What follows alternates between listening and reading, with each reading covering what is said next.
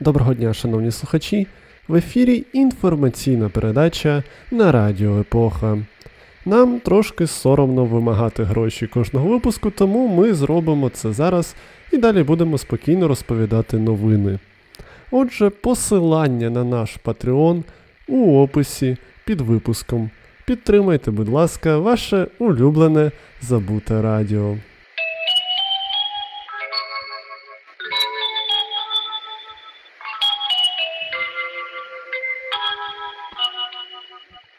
В ефірі новини. Минулого тижня інформаційна передача розповідала про те, що мер Івано-Франківська Руслан Марцинків обіцяв 100 тисяч гривень першій жінці, яка завагітніє після вакцинації проти COVID-19. Ця історія отримала розвиток. Минулого четверга в ефірі наших колег з Радіо Західний Полюс Марцинків зізнався, що його обіцянка була жартом.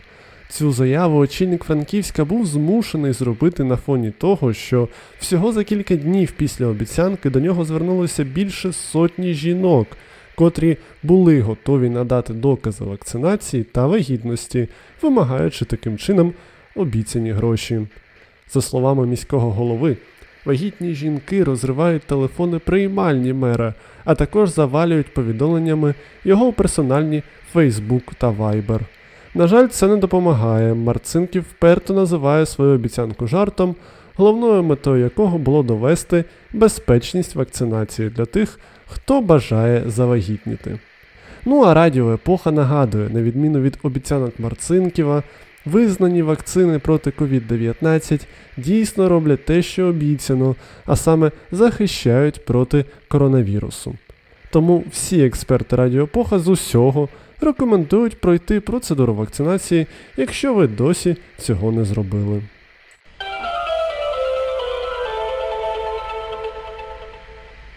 Продовжимо тему. Реальність, до якої багато хто звик, а більшість давно вже ігнорує, була продовжена до кінця 2021 року. Уряд прийняв рішення про те, що адаптивний карантин та режим надзвичайної ситуації закінчиться у той магічний момент, коли годинники по всій Україні сповістять про настання нового 2022 року. Експерти з розваг радіоепоху очікують, що у момент закінчення адаптивного карантину очікуються масштабні фейерверки, а в останній вечір карантину більшість українців влаштує застілля та вечірки. Втім, ця зимова казка стане можливою лише за умови масової вакцинації населення проти COVID-19. У МОЗ зазначають, що наразі близько 98% госпіталізованих з коронавірусом є невакцинованими. Тому Радіо Епоха вкотре підкреслює, що якщо ви, шановні слухачі, ще не вакцинувалися, зробіть це, і тоді свято можна буде зустріти там, де хочеться, а не там, де накаже черговий лікар.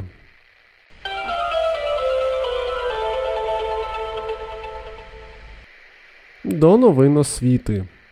Радіо, якісь там факультети є у будь-якому більш-менш серйозному технічному виші. Але, як добре відомо команді Радіо Епоха, епоха радіо давно закінчилася.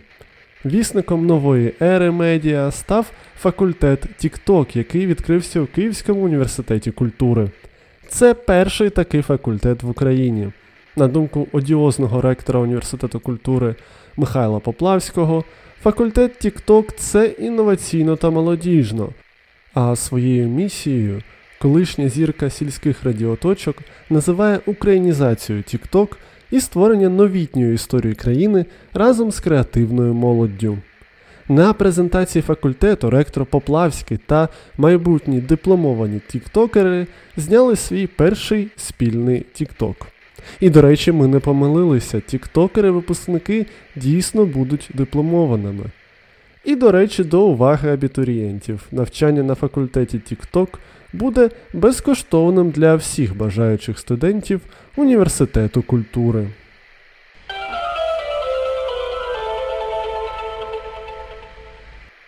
Продовжимо тему освіти та культури. Минулого тижня студенти Київського політеху влаштували боротьбу в стилі гачімучі прямо біля гуртожитку інституту. Молодики боролися у напівоголеному вигляді. Як мінімум один з них мав пірсинг у своїх сосках, і ще, як мінімум, один був озброєний пліткою. За дійством спостерігали декілька студентів та літніх киян. Після уважного перегляду відео експерти з артхаусного кіно Радіо Епоха підтвердили, що перформанс студентів політеху дійсно є масштабною відсилкою до культури гачімучі, інтернет-мему з Японії, який переріс у справжню субкультуру. Мем пішов з низькопробних японських еротичних художніх фільмів, в основі сценарію більшості з яких лежить конфлікт між борцями-чоловіками, котрий із розвитком сюжету фільму переростає у статевий контакт. Кіножанру гачімучі властиві низька якість, погана акторська гра та навмисно овермаскулінізація. Не дивлячись на особливості сюжету більшості фільмів жанру, субкультура гачімучі іронізує над гомофобністю, а автори гачі пародій, такі як, наприклад, вищезгадані студенти політеху, зазвичай намагаються поставити у незручне становище людей, схильних до консервативного сприйняття маскулінності. Останніми роками меми з культури гачімучі знайшли досить широку популярність в Україні, що призводить до різних наслідків. Так, наприклад, нещодавно в Запоріжжі петиція про перейменування площі імені Маяковського на честь американського актора Гачімучі Біллі Геррінгтона всього за три доби набрала необхідну для розгляду кількість голосів, і тепер петицію мають розглянути на сесії Запорізької міськради.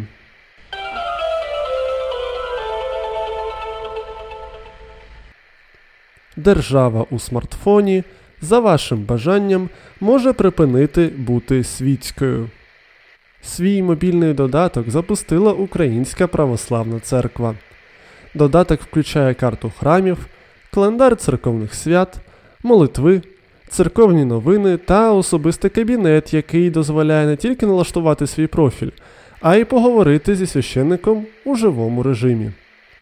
Додаток дозволяє користувачам залишати пропозиції щодо вдосконалення додатку. Тому експерти бізнес-аналітики з IT на аутсорсі Радіо Епоха очікують, що скоро у додатку УПЦ з'явиться можливість постити сторіс з храмів, стрімити богослужіння та отримувати значок перевіреного вірянина, що відкриє преміум контент.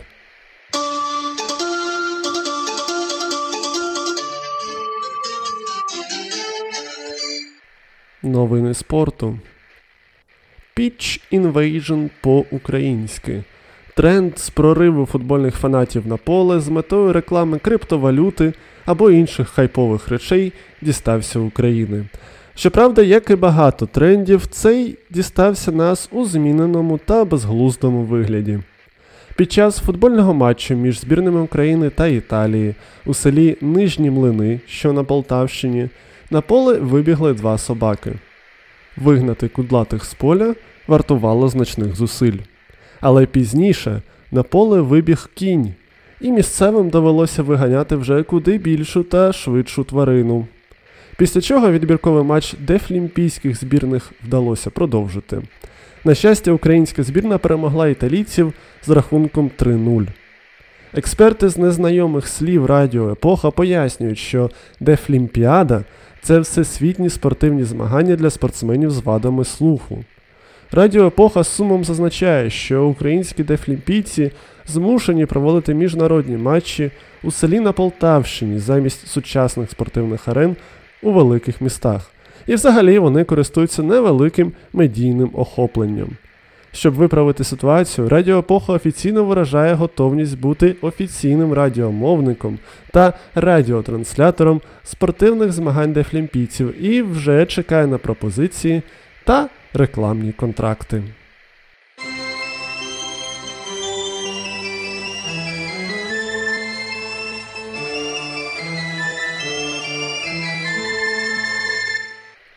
А от кому не потрібна реклама, та це Катерині Морозовій, нашій запрошеній експертці.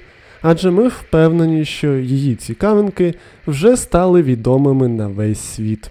І щоб уся інша команда Радіо Плога хоч трошки наблизилася до популярності Катерини, будь ласка, ставте вподобайки, коментуйте та найголовніше поширюйте випуски нашого подкасту у соцмережах, вербально та у будь-який інший відомий вам спосіб. А поки давайте послухаємо чергову порцію цікавинок. Дякую, Микито. Доброго дня, шановні слухачі. Чи знали ви, що ми, люди, переважно дигаємо однією ніздрею? Я теж не знала, але, як кажуть дослідження, опубліковані в журналі Life Science, у всіх людей є так звана активна та пасивна ніздря. Активна дихає приблизно на 75%, в той час як пасивна на 25%. Протягом дня домінуюча ніздря змінюється. Це називається так званим носовим циклом. Ніздрі чергують активність кожні 2 або ж 3 години. Як кажуть вчені, ніхто точно поки не знає, чому виникає так званий носовий цикл. Проте є одна популярна теорія. Нібито це сприяє більш рівномірному зволоженню обох ніздрей. Щоправда, що стосується закладеності носа під час застуди, то в цьому випадку носовий цикл нам нічим не допоможе. Він тут взагалі ні до чого. А поки ви, шановні слухачі, оговтуєтеся від попередньої новини, спонсором нашої наступної новини є палкий оратор Вінстон Черчилль. На Марсі винайшли будівельний матеріал з сечі, крові, поту та сліз. Учені Манчестерського університету у Великобританії створили біокомпозит, що цілком можна буде використати під час колонізації Марсу. За міцністю цей матеріал не поступається звичайному бетону, ба навіть він його переважає. Справа в тому, що для будівництва колонії потрібно відправити на Марс чимало будматеріалів. І водночас, як ми розуміємо, вартість доставки в цьому разі виходить буквально космічною. Лише одну цеглину вартує перевести понад 2 мільйони доларів. Тому вчені були у пошуках рішення проблеми і таким чином створили біоматеріал, що назвали Астрокріт, з додаванням сечовини, білків крові та реголіту, тобто космічного залишкового ґрунту. Цей матеріал цілком може замінити бетон. Річ в тому, що альбумін, він же білок з плазми крові, добре показав себе як сполучна речовина для місячного та марсіанського реголітів. Отримана сполука має міцність на стиск близько 25 мегапаскалів, що приблизно дорівнює аналогічному показникові бетону. Якщо ж до його складу додати ще сечовину, яку можна отримати з сечі, поту або сліз, міцність матеріалу збільшується на понад 300%. Протягом дворічної місії на Марсі команда з шести астронавтів зможе створити приблизно 500 кг матеріалу Астрокріт, який, до речі, можна буде потім надрукувати на 3D-принтері.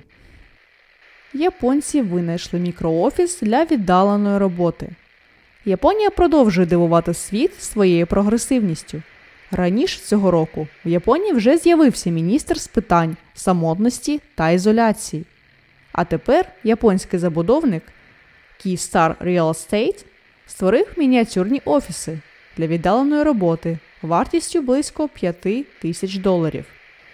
Як пише The Guardian, їх можна розмістити прямо на подвір'ї будинку. Це, власне, є окрема будівля.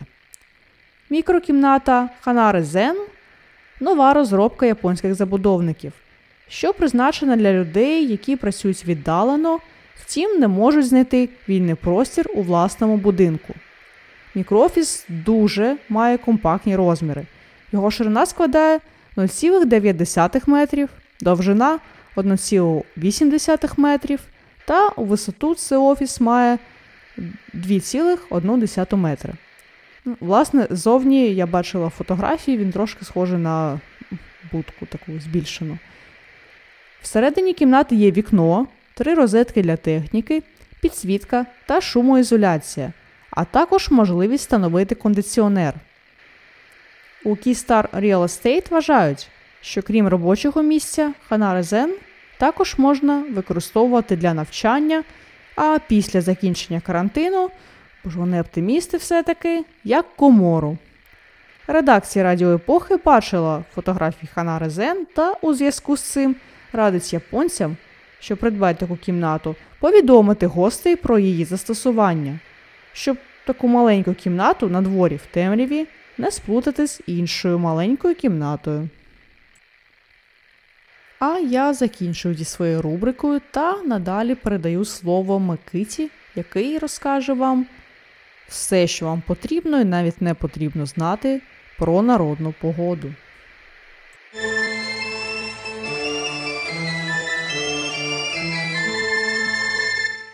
Дякую, Катерина.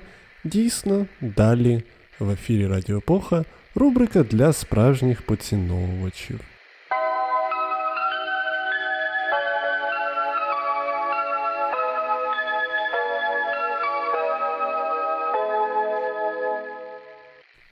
Отже, 23 вересня, День святителів Петра і Павла, єпископів Нікейських. Про погоду в цей день судили по горобині. Якщо горобини у лісі багато, осінь буде дощовою, якщо ж мало, то сухою. Багато ягід на горобині віщує сувору зиму, тому наші предки у цей день готували квас з горобини, щоб у великі холоди лікувати простуду. 26 вересня. Корнілій. До цього дня зазвичай закінчується формування осінніх зграй граків. Наші пращури помітили, коли граки відлітають, уже можна чекати снігу. А якщо в цей день піде дощ, то погода найближчим часом буде похмурою.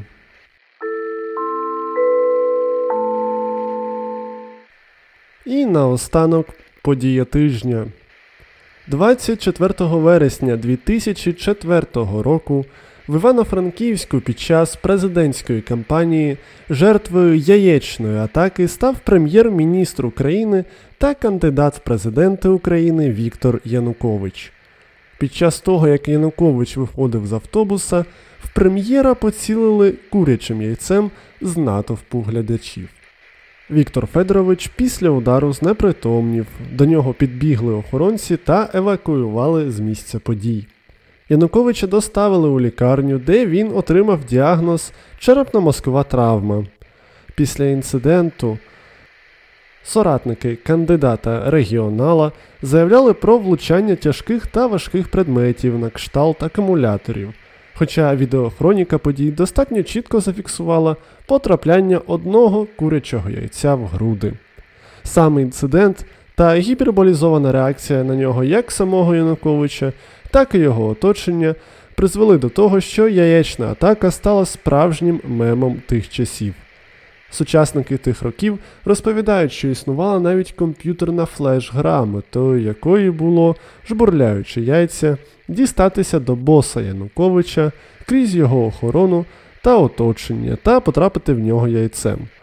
Парубок, що поцілив Янукович яйцем, згодом став заступником голови Івано-Франківської держадміністрації. Цікаво, що рівно за 10 років до того інциденту, у 94-му році, франківці влаштували яєчний прийом іншому екс-прем'єру України Леоніду Кучмі.